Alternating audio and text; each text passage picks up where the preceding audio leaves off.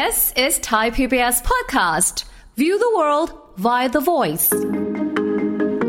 ทุกอย่างต้องผ่านการประเมินคุณภาพ ได้มาตรฐานแล้วถึงค่ะจะได้รับอนุญาตให้จัดบริการได้ เพราะฉะนั้นตัวสถานบริการเองต้องขึ้นทะเบียนเป็นสถานบริการกับหน่วยงานของภาครัฐที่จะมีการประเมิน และผู้ให้บริการเองจะต้องผ่านการอบรมหลักสูตร ซึ่งเป็นหลักสูตรที่ผ่านการรับรองด้วยนะคะ ไม่ใช่ไปอบรมอะไรมาก็ไม่รู้แล้วก็จะมายื่นว่าฉันมีใบเซอร์ติฟิเคแล้วเนี่ยไม่ได้ไม่ได้ ฟังทุกเรื่องสุขภาพ อัปเดตททุกโรคภัย ฟังรายการโรงหมอ กับดิฉัน สุรีพรวงศิตพรค่ะ This is Thai PBS podcast. สวัสดีค่ะ คุณผู้ฟังคะขอต้อนรับเข้าสู่รายการโรงหมอทางไทย PBS Podcast ค่ะ วันนี้เราจะคุยกันถึงเรื่องของการเลือกผู้ดูแล และสถานรับเลี้ยงผู้สูงอายุนะคะ เราจะเลือกอย่างไรให้สุขใจทั้งญาติแล้วก็ผู้สูงอายุด้วย เนื่องจากว่าเราเข้าสู่สังคมผู้สูงอายุอย่างเต็มตัวนะคะ แน่นอนว่าในยุคสมัยนี้ที่หลายคนอาจจะต้องมีภารกิจในชีวิตประจำวันมากมาย อาจจะไม่ได้มีเวลาที่จะดูแลผู้สูงอายุในครอบครัวของเราเท่าไหร่นะคะ เพราะฉะนั้นจำเป็นที่จะต้องมีทางเลือกค่ะ ซึ่งก็มีเยอะแยะมากมากมายสำหรับศูนย์ดูแลผู้สูงอายุ แต่จะเลือกอย่างไรมีวิธีการอย่างไร เดี๋ยวเราจะพูดคุยกับ ผู้ช่วยศาสตราจารย์ ดรเกษรสัมภาวทอง อาจารย์ประจำคณะสาธารณสุขศาสตร์ผู้เชี่ยวชาญด้านการส่งเสริมสุขภาพ และป้องกันโรค มหาวิทยาลัยธรรมศาสตร์ค่ะสวัสดีค่ะพี่เกษรค่ะ สวัสดีค่ะ สวัสดีน้องสุริพรค่ะ สวัสดีท่านผู้ฟังทางบ้านด้วยนะคะค่ะ วันนี้ต้องมาติดตามกันแหละสำหรับเรื่องของการคัดเลือกนะคะสถานพยาบาลผู้ดูแลผู้สูงอายุต่างๆเหล่านี้ว่ามีวิธีการยังไงบ้างอะคะใช่ค่ะเรื่องนี้สำคัญมากเลยนะคะ อย่างที่ได้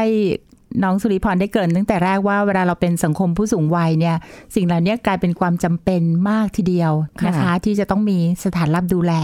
นะคะ คือไม่ได้หมายความว่าทุกคนจะต้องเข้าไปที่นั่นนะคะ แต่บาง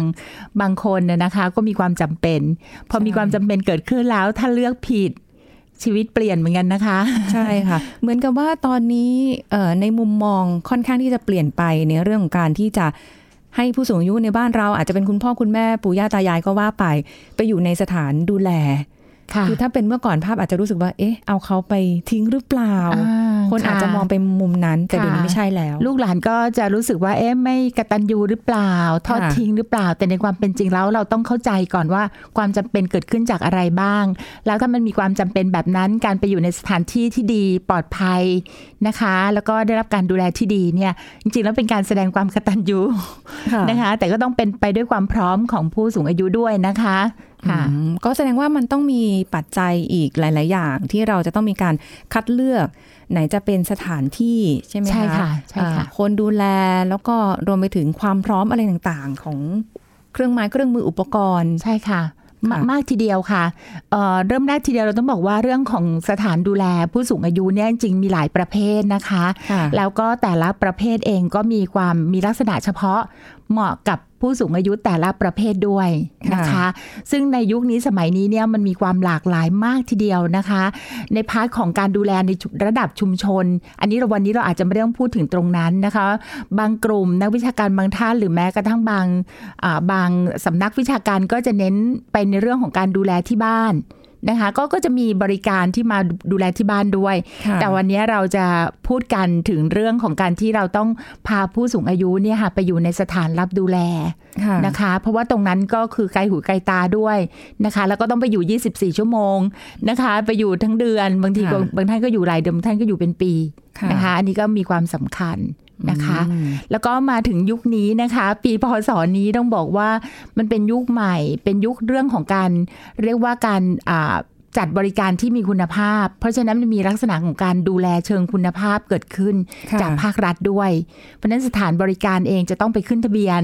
จะต้องผ่านการตรวจประเมินถึงจะเปิดให้บริการได้ค่ะนะคะแม้ว่าจะมีการเปิดบริการมาเป็นระยะเวลาที่ยาวนาน แต่ตอนนี้มีเรียกว่ามีกฎหมายใหม่เกิดขึ้น ก็ต้องไปแจ้งขึ้นทะเบียนใหม่ รับการประเมินใหม่ ซึ่งอันนี้ก็เป็นสิ่งที่ดีมาก นะคะ ซึ่งค่ะผู้บริโภคเองก็ต้องต้องรู้คือหมายถึงว่าผู้ที่จะใช้บริการก็ควรจะต้องรู้สิ่งเหล่านี้ค่ะเรียกว่าเป็นการสร้างมาตรฐานเดียวกันของใช่ค่ะทุกสถานที่ดูแลจะเป็นศูนย์ก็ได้ หรือจะเป็นลักษณะแบบเป็นโรงพยาบาลได้ค่ะอ่าไม่เชิงโรงพยาบาลค่ะเหมือนว่าเป็น ลักษณะของสถานพยาบาลหรือดูแลใช่อะไรอย่างนี้ค่ะได้หมดเลยค่ะ คือตอนนี้เนี่ยเรื่องของการดูแลผู้สูงอายุต้องบอกว่ามันเป็นรูปแบบของการดูแลระยะยาวถูกไหมคะใช่คือคือผู้สูงอายุหรือแม้กระทั่งบางบางท่านเนี่ยอาจจะยังไม่ได้เป็นผู้สูงอายุ แต่ต้องการการดูแลระยะยาวไปแล้ว เช่น มีความพิพิการเกิดขึ้น หรือว่ามีปัญหาสุขภาพที่ต้องดูแลกันระยะยาวเนี่ยสถานบริการพวกนี้ก็จะเน้นการดูแลระยะยาว ซึ่ง กลุ่มผู้ใช้บริการส่วนใหญ่ก็จะเป็นผู้สูงอายุนี่ล่ะค่ะนะคะ แล้วก็จะมีอย่างน้อยๆก็ 3 ประเภทที่เราเห็นเห็นๆอยู่นะคะ อันดับแรกก็คือเป็นลักษณะเหมือน day care คือไปเช้าเย็นกลับนี่ก็ค่ะมีนะคะ แล้วก็ตกเย็นก็รับกลับไปอยู่ที่บ้านตัวเองนะคะ รูปแบบ day care เนี่ยก็อาจจะอ่า ไม่ค่อยเป็นที่นิยมมากนักในในในในบ้านเราอะนะคะค่ะเพราะว่าหนึ่งเรื่องของการเดินทางอาจจะไม่ได้สะดวกเช้าไปเย็นกลับทุกวันค่ะแต่ว่าในระดับชุมชน ในระดับท้องถิ่นก็อาจจะเหมาะนะคะค่ะแต่ว่าในเมืองใหญ่อ่าไม่ค่อยเหมาะค่ะ เพราะว่าเป็นเรื่องของการจราจร แล้วผู้สูงอายุนั่งรถไปเช้าเย็นกลับก็ไม่ค่อยเหมาะนะคะค่ะ อีกประการหนึ่งก็เป็นลักษณะเป็นเป็นบ้านพักคนชราที่อ่าเราเห็นกันอยู่ทั่วไปค่ะที่เรียกว่าเป็น residential care นะคะ หรือว่า residential home นะเป็นบ้านพักของคนสูงอายุ อันนี้ตอนนี้ก็เกิดขึ้นเยอะแยะเลยนะคะ ที่บางทีผู้สูงอายุท่านก็ต้องการอยากจะไปอยู่เป็นส่วนตัวอยากไปอยู่เป็นชุมชนของผู้สูงอายุ ใกล้หมอใกล้โรงพยาบาล มีสถานที่ออกกำลังกายมีนู่นมีนี่อยากจะไปอยู่ในสิ่งที่มันมี facility ครบครัน ซึ่งที่บ้านตัวเองอาจจะไม่มีก็ค่ะอยากจะย้ายไปอยู่ชุมชนแบบนั้น แล้วก็มีหลากหลายรูปแบบหลากหลายราคาด้วยนะคะค่ะอันนั้นก็เป็นอีกแบบหนึ่ง แต่วันนี้เราอาจจะไม่ได้พูดถึงชุมชนลักษณะนั้น หรือว่าบ้านลักษณะนั้น แต่ว่า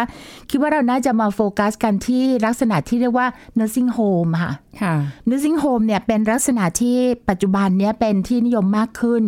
อันเนื่องจากจำนวนผู้สูงวัยที่ต้องการการดูแล ค่อนข้างมาก แล้วก็เรียกว่าลูกหลานหรือผู้ดูแลที่บ้านเนี่ยอาจจะไม่ไหวแล้ว หรือว่าไม่มีคนอยู่บ้านกลางวันอะไรอย่างเงี้ยค่ะ หรือว่าบางครั้งผู้สูงอายุก็มีปัญหาสุขภาพ มากเกินกว่าญาติหรือผู้ดูแลที่บ้านจะทำเองได้ เช่นต้องการการดูแล 24 ชั่วโมงอย่างเงี้ยนะคะค่ะแล้วก็อาจจะต้องมีอุปกรณ์ทางการแพทย์อะไรบางอย่างที่ต้องทำต้องใช้ เพราะฉะนั้นคนกลุ่มเนี้ยผู้สูงอายุกลุ่มเนี้ยก็ก็ญาติอาจจะพิจารณาว่าอาจจะต้องไปอยู่ที่สถานดูแล เรียกว่าสถานบริบาลผู้สูงอายุค่ะที่เรียกว่าเป็น nursing home กลุ่มเนี้ยค่ะมีความจำเป็นต้องพิจารณาอย่าง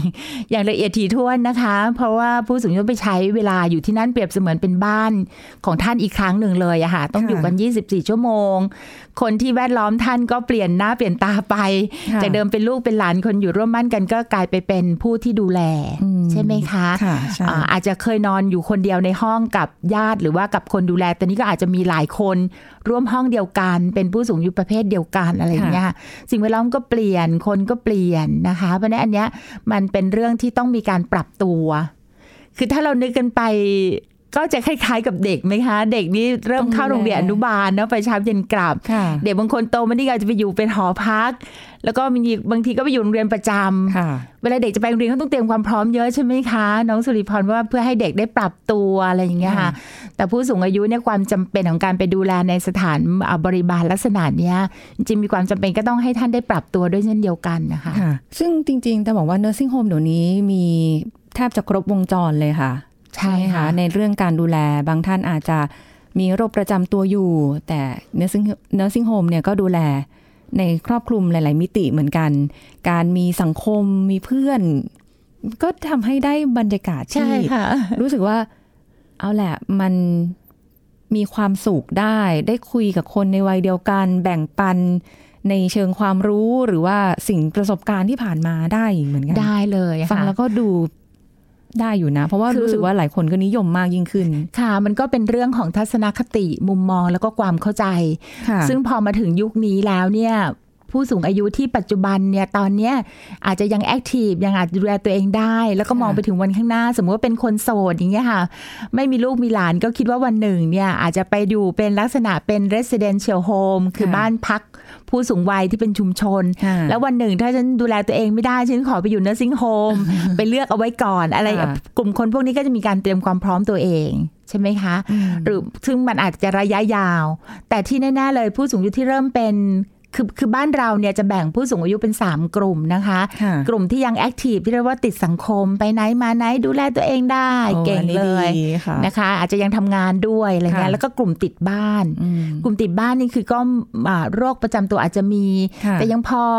อาทานอาหารเองได้อาบน้ำอยู่บ้านได้ แต่เดินทางไปข้างนอกคนเดียวไม่ได้ค่ะบางทีก็อาจจะต้องการการพึ่งพาลูกหลานบ้าง แต่ไม่มาก แต่กลุ่มผู้ป่วยที่ผู้สูงอายุที่ติดเตียงอะค่ะโอ้อันนี้น่าห่วงเหมืกัอันนี้ละค่ะที่ที่จะเป็นกลุ่มที่อาจจะจำเป็นต้องไปใช้บริการที่ nursing home ค่ะถ้าในกรณีที่ญาติไม่ไหวจริง ๆ แล้วแล้วกลุ่มนี้เองเนี่ยก็จะมีลักษณะที่ปัญหาทางกายค่ะหรือปัญปัญหาทางด้านโรคเกี่ยวกับสมอง ซึ่งอาจจะการรับรู้ไม่ดีพออะไรเงี้ยนะคะเพราะฉะนั้นการตัดสินใจก็จะขึ้นอยู่กับผู้ดูแลหรือญาติ เหมือนกับว่าพอ ลูกหลานนะคะ คืออาจจะด้วยความไม่มีเวลา เพราะว่าคือการไปอยู่ nursing home เนี่ยมันก็มีค่าใช้จ่ายใช่ในการค่ะดูแล หรือการเข้าไปที่จะหาเงินเข้ามาเพื่อที่จะดูแลกันแบบนี้เนี่ย ในระยะยาวเนี่ยก็ค่อนข้างที่จะลำบาก แต่ว่าในส่วนของ nursing home เองเนี่ยก็มีเจ้าหน้าที่พยาบาล มีคุณหมอที่จะคอยช่วยดูแล แล้วก็ในการตัดสินใจอะไรบางอย่างได้แบบนั้นใช่ใช่ไหมค่ะใช่ค่ะมคือคือ nursing home เองเนี่ย ต้องบอกว่าไม่ใช่โรงพยาบาลนะคะ แต่เป็นสถานพักพักนะคะฟื้นบริบาลอืมแบบดูแลเป็นเรียกว่าให้การพยาบาลดูแลอาหารการกินนะค่ะอาจจะถ้าจะมีแผลกดทับก็สามารถดูแลเรื่องแผล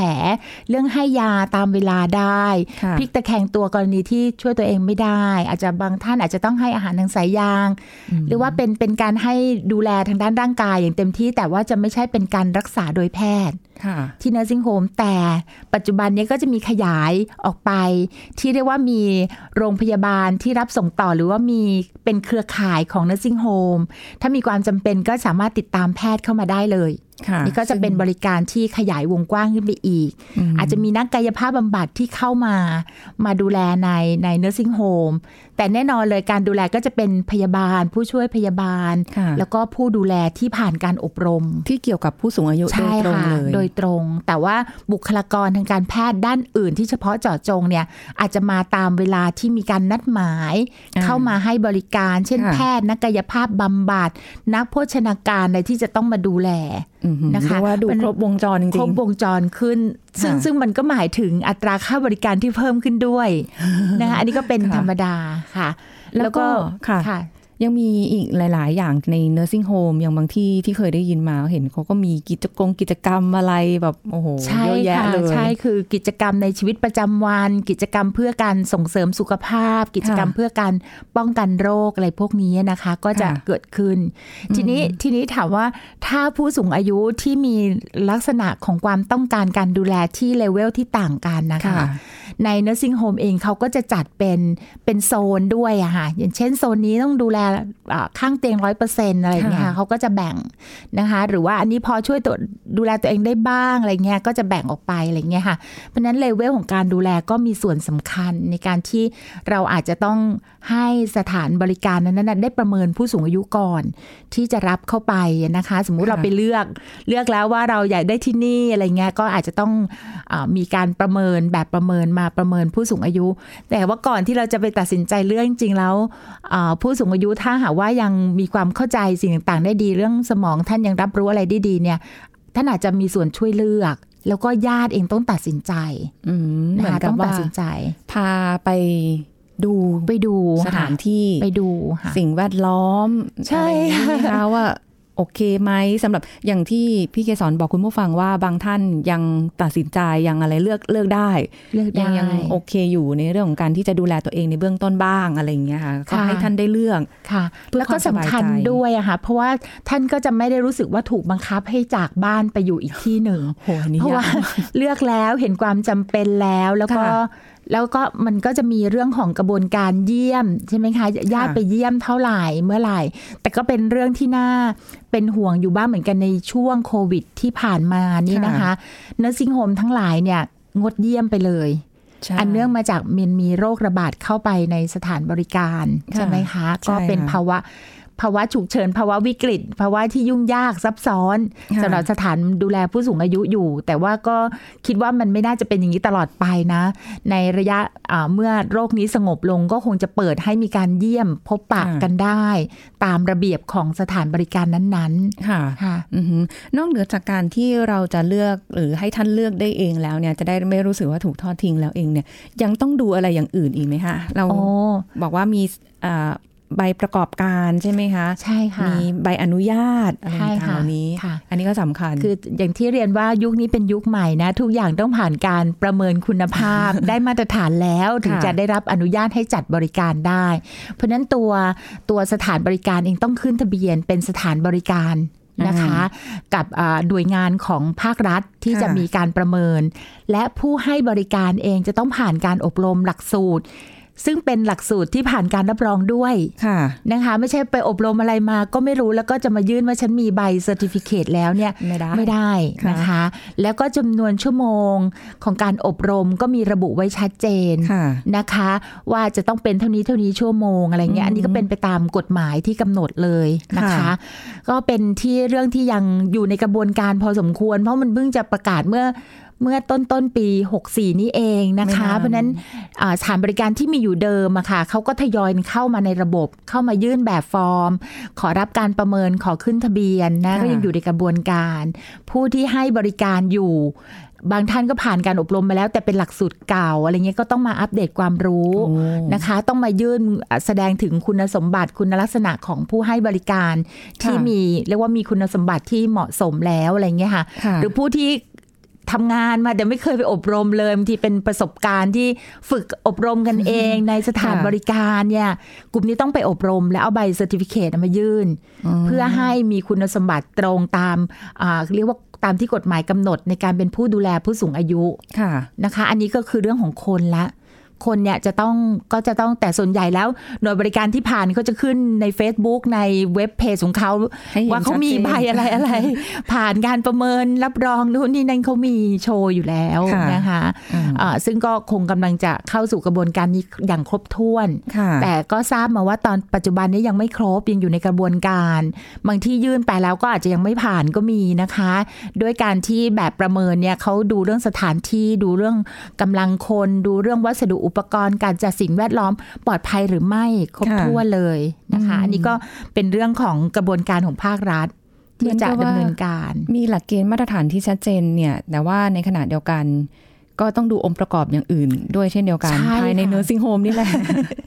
ซึ่งองค์ประกอบที่ที่สำคัญก็คือผู้ดูแล ซึ่งเดี๋ยวเราอาจจะได้คุยกันนะว่าตัวผู้ดูแลจริงๆแล้วเป็นยังไงนอกเหนือจากมีใบ certificate แล้วอะค่ะนะคะ แล้วก็ยังยังเป็นเรื่องของ สิ่งแวดล้อมนี่ก็สำคัญมากสำคัญมากจริง ๆ เพราะมันเราต้องไปใช้ผู้สูงอายุต้องไปใช้ชีวิตอยู่นั้น 24 ชั่วโมงต่อวัน แล้วก็ค่ะทุกวันทุกวันทุกวัน สิ่งแวดล้อมสำหรับคนวัยอื่น ๆ ก็แบบหนึ่งนะคะค่ะแต่สิ่งแวดล้อมสำหรับผู้สูงอายุอะค่ะ โดยเฉพาะยิ่งปัจจุบันเนี้ยเรื่องของโรคระบาดเนี่ยต้องเน้นมากก็คือเรื่องของการระบายอากาศ เรื่องของแสง เรื่องอุณหภูมิในห้อง เรื่องความสะอาด ป้องกันการแพร่กระจายเชื้อค่ะจากที่ต่างๆ ที่จะเข้าไปที่ผู้สูงอายุก็มีมาตรฐาน ว่าด้วยการป้องกันการแพร่กระจายเชื้อในสถานบริการด้วยอืมนะเพราะว่าไม่อย่างที่ค่ะพี่เกสรบอกว่าคือ คนที่อยู่ข้างในเนี่ยที่มาอยู่เนอร์ซิงโฮมก็มีหลากหลายรูปแบบใช่บางค่ะท่านก็ติดเตียง บางท่านยังพอช่วยเหลือตัวเองได้บ้าง ก็ค่ะแบ่งโซนๆกันไป ใช่ค่ะ เพื่อความใช่สะดวกในการดูแลด้วยค่ะใช่ไหมคะ ค่ะ แล้วก็เรื่องวัสดุอุปกรณ์ที่ในใช้ในการดำรงชีพ มันก็ต้องได้มาตรฐานเนาะเตียงเป็นยังไง ไม่ใช่นอนแล้วแบบก็ก็ไม่ได้อันนี้ก็จะมีประเมินหมดนะคะค่ะแล้วบางทีเกณฑ์การประเมินเนี่ยก็คือ อยู่ในมาตรฐานขั้นที่ยอมรับได้อืมแต่ถ้าดีกว่านั้นมันก็ดีแต่ว่าค่ะบางทีถ้าเกณฑ์มันสูงเกินไปเนี่ย ก็อาจจะไม่มีเนอร์ซิ่งโฮมไหนเข้าเกณฑ์เลยนะคะก็ก็จะเอาเกณฑ์มาตรฐานขั้นที่เรียกว่ายอมรับได้ที่ค่ะเหมาะควรไม่ถึงกับสูงเกินไป นะคะ แล้วก็สิ่งแวดล้อมอีกประการหนึ่งก็คือเรื่องของอาสิ่งแวดล้อมที่จะช่วยอำนวยความสะดวกค่ะนะคะเช่นอ่ารถเข็นนะคะสำหรับผู้ที่พอเดินได้อาจจะต้องมีเรื่องของไม้ค้ำยันที่จะช่วยเดินไม้เท้าผู้สูงวัยค่ะหรือว่าเรื่องของการจัดแสง ภายในห้องทางเดินอืมต้องปลอดภัยค่ะเพราะว่าถ้าผู้สูงอายุท่านพอเดินได้ พอช่วยตัวเองได้แล้วจะไม่ให้เดินเลยเนี่ย มันก็มันก็จะลดทอนเรื่องของแอคทิวิตี้ค่ะแต่ถ้าพอปล่อยให้เดินได้เองไปทั่วๆ ไปตรงไหนก็ได้ที่อนุญาตให้ไปได้ ก็ต้องมีความปลอดภัยให้ด้วยอืมจริงนะคะ เพราะว่าถ้าไม่ปลอดภัยมันก็จะกลายเป็นเรื่องอุบัติเหตุ ในค่ะสถานบริการเกิดขึ้นอีกพลัดตกหกล้มลื่นในพวกนี้ห้องน้ำอะไรอย่างเงี้ยค่ะก็ต้องให้ได้มาตรฐานในระดับที่เป็นสถานบริการที่จะดูแลผู้ค่ะสูงอายุอะค่ะ ซึ่งแต่ละที่เขาก็จะ สร้างที่เป็นมาตรฐานเนี่ยมีอยู่แล้วตามเกณฑ์ แต่ถ้าจะทำไปมากนอกเหนือจากนี้ เช่น อุปกรณ์เครื่องไม้เครื่องมือการอำนวยความสะดวกราวจับทางลาดทางบันไดที่อาจจะแบบ ขั้นเล็กๆหน่อยให้ผู้สูงอายุเดินได้ หรือมีราวจับตลอดทางหรืออะไรอย่างนี้ก็จะเป็นตัวเสริมที่ทำให้เราแบบใช่ค่ะ ก็ตัจำดสินเป็นใจด้วยด้วยนะคะแต่ทีนี้ต้องบอกว่าในความเป็นจริงมันมีข้อจำกัดอยู่บ้างเหมือนกันนะนะคะ เช่นสมมุติว่าอาคารเนี้เป็นอาคารที่ใช้งานอื่นอยู่เดิมค่ะแล้ววันนี้ต้องการที่จะเปลี่ยนมาเป็นสถานดูแลผู้สูงอายุ แล้วก็มาขอขึ้นทะเบียนเป็นสถานดูแลอย่างเงี้ยนะคะ บางอย่างที่มันเป็นโครงสร้างเดิมมันปรับไม่ได้ก็เคยเคยเข้าไปร่วมตรวจประเมินตรงส่วนนี้ก็เห็นค่ะว่ามันยุ่งยากพอสมควร เพราะฉะนั้นทางที่ดีสำหรับผู้ลงทุนนะคะ อยากจะลงทุนทำกิจการนี้ทำธุรกิจบริการสุขภาพด้านนี้ ถ้าสร้างตึกใหม่นี่มันจะง่ายหมดเลยใช่ไหมคะอะเรามีสถาปนิกที่เขามีความเชี่ยวชาญทางด้านนี้อยู่แล้วจบสถาปนิกเดี๋ยวนี้เขาจะไปเรียนเชี่ยวชาญเฉพาะด้านนะการออกแบบอาคารสำหรับผู้สูงวัยอย่างเงี้ยเขาก็ค่ะมีสาขาเรียนนะคะ อันเนี้ยก็จะเป็นประโยชน์มากจะง่ายอืมแต่กลุ่มอาคารเดิมที่มีอยู่แล้วแล้วมาปรับเนี่ยค่ะยากโอ้โหยากแล้วบางทีก็ทำให้บางเรื่องกลายเป็นสิ่งที่ทำไม่ได้ค่ะแล้วก็อาจจะต้องมาขอยกเว้นไปบางเรื่อง ซึ่งบางทีเนี่ยมันก็ยกเว้นไม่ได้ เพราะมันเป็นเป็นเรื่องของชีวิตนะคะ และความค่ะปลอดภัยโโหอย่างนี้เป็นต้นนะคะ ก็มีเหมือนกัน คือ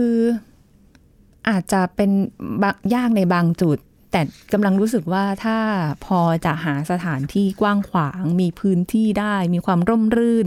มีความเป็นธรรมชาติเยอะๆ น่าจะโอเคโอ้อันนั้นเป็นสิ่งสำคัญค่ะเออเรื่องของบริเวณภายนอกค่ะที่จะได้มี outdoor activity สำหรับผู้สูงอายุนะ แม้ค่ะว่าบางครั้งผู้สูงอายุที่ที่ติดเตียงเนี่ย ก็จำเป็นจะต้องอาจจะต้องมีการ ถ้าพอที่จะเคลื่อนย้ายได้บ้างเนี่ย ให้ท่านได้มารับอากาศได้สัมผัสค่ะกับสิ่งภายนอก โลกภายนอกกำลังเคลื่อนไหวไปอย่างไร ไม่ใช่ดูเพียงแค่จอทีวีอะค่ะ อันนี้ก็ช่วยกระตุ้นเรื่องของการรับรู้ แล้วก็ความรู้สึกคุณภาพชีวิตของผู้สูงอายุก็จะดีขึ้นใช่นั่นอาจจะจำเป็นนะคะ ที่ต้องมีอนาบริเวณภายนอกที่ร่มรื่นค่ะแล้วยิ่งถ้าเป็นผู้สูงอายุที่เรียกว่า พอที่จะช่วยตัวเองได้บ้างนะอาจจะนั่งรถเข็นนั่ง wheelchair อย่างเงี้ยค่ะค่ะ ก็อยากจะออกไปสัมผัสข้างนอกก็ต้องมีบริเวณให้ ใช่ใช่ค่ะโอ้ขนาดแค่แบบ